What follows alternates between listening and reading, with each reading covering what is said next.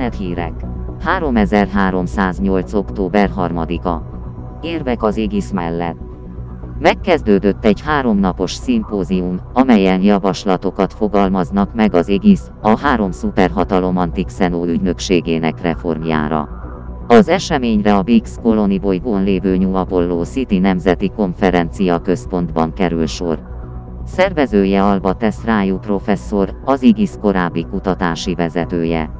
A résztvevők közintézet megnyitó beszédében elmondta: miután a HIP 22460-ban nem tudták befejezni a háborút, az emberiség továbbra is harcban áll a hargoidok ellen.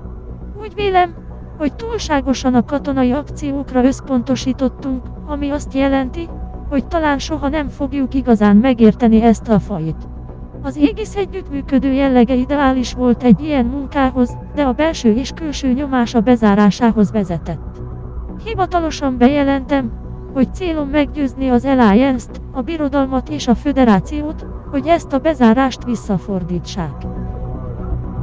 A szervezet megreformálására vonatkozó részletes terveket az Aegis más volt tagjai, köztük Carter Armstrong, dr. Mia Valenco úrt és Iasz Huxing ismertették.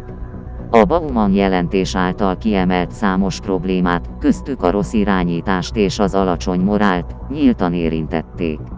A közönségnek bizonyítékot mutattak arra, hogy az Alexandria megahajó elvesztése, amelyet eredetileg az Aegis hanyagságának példájaként tekintettek, az Azimuth biotech ügynökei által elkövetett szabotás és eltérítés következménye volt.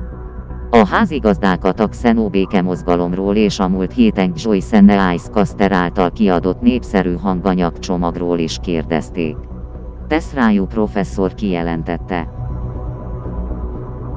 sem én, sem az Aegis korábbi munkatársai nem veszünk részt a Hargonidat UK projektben, vagy bármely hasonló csoportban.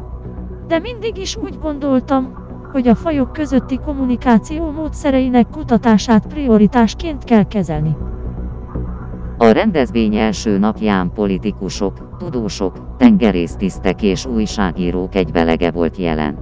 A legnevesebb vendégek között volt Angela Corcoran szövetséges miniszterelnök helyettes, Jászmin Halszely szövetségi nagykövet és Isolde Rochester árnyékalelnök. A birodalom részéről nem voltak képviselők, de a marlinista kolóniák küldöttsége figyelemmel kísérte az eseményeket.